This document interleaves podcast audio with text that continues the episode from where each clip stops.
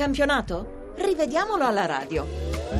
E allora, gentili ascoltatori, gentili ascoltatrici, benvenuti, benvenute alla nostra moviola eh, radiofonica che oltre alle partite di oggi getterà un, uno sguardo indietro sulla partita della Lazio di cui non abbiamo avuto modo di parlare. Partiamo da Atalanta-Lecce, 0-0 il risultato finale. A metà della prima frazione Schelotto va via sulla destra in posizione ampiamente irregolare e affida a Peluso la più facile delle palle gol, ma il centrocampista dell'Atalanta calcia sul palo esterno. Al 73 l'episodio di cui si è parlato anche con l'allenatore dell'Atalanta Colantuono ai nostri microfoni. Dennis finisce a terra nell'area salentina dopo una cintura di Blasi e qui poteva starci rigore a favore dell'Atalanta anche se l'attaccante accentua l'entità del fallo eh, subito, ma Gervasoni di Manto all'arbitro ha preferito lasciar giocare.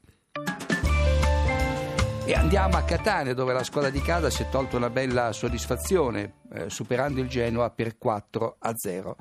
La partita ha avuto un sussulto al settimo minuto quando la squadra siciliana è passata in vantaggio su rigore, rigore segnato da Lodi. Gomez entra in area sulla sinistra vicino alla linea di fondo e Birza in scivolata da dietro trova il piede destro dell'avversario invece del pallone.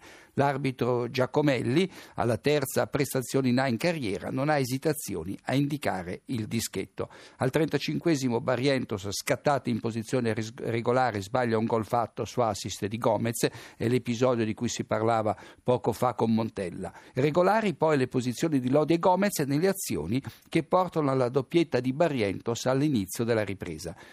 Berghessio firma il poker superando a doppia velocità un Calazze impresentabile, questo anche per dire che Berghese è scattato in posizione regolare. Poi Marco Rossi reclama il rigore sull'intervento delle grottaglie che però lo anticipa di giustezza toccando il pallone con la punta del piede sinistro. Giacomelli ben piazzato non si fa sorprendere, spero che in futuro ci sia da parlare in termini positivi di questo arbitro triestino. E andiamo alla partita più ricca di episodi, quella vinta dal Novara San Siro sull'Inter per 1-0 con il gol di Caracciolo. Allora, in una prolungata manovra nell'area interista, Caracciolo, parliamo del primo tempo, finisce per due volte a terra senza subire fallo dagli avversari, come fa subito cenno l'arbitro. Ci ha provato due volte, indica con le dita Stankovic al direttore di gara russo di Nola, che alla fine dell'azione regala un angolo inesistente al Novara, inesistente perché l'ultimo tocco è di Caracciolo.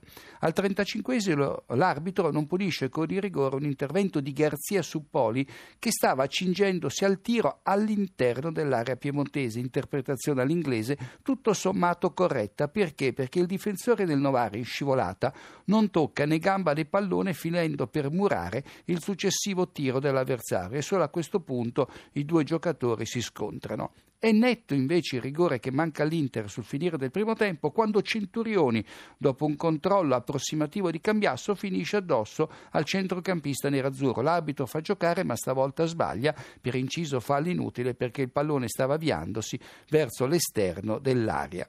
Fra i due episodi si inserisce una chiamata dell'assistente Altomare che segnala un fuorigioco di Milito al limite. E poi Caracciolo è tenuto in gioco da Chivo quando viene servito da Geda e con un sinistro a rientrare supera Julio Cesar. È il settimo gol che l'Airone segna all'Inter. Poi l'arbitro russo cancella un'azione da gol nel Novara ritenendo falloso l'intervento di Rigoni che toglie in modo pulito il pallone a Stankovic, non c'è gioco pericoloso, e manda in fuga Caracciolo, mondonico, con le mani nei capelli.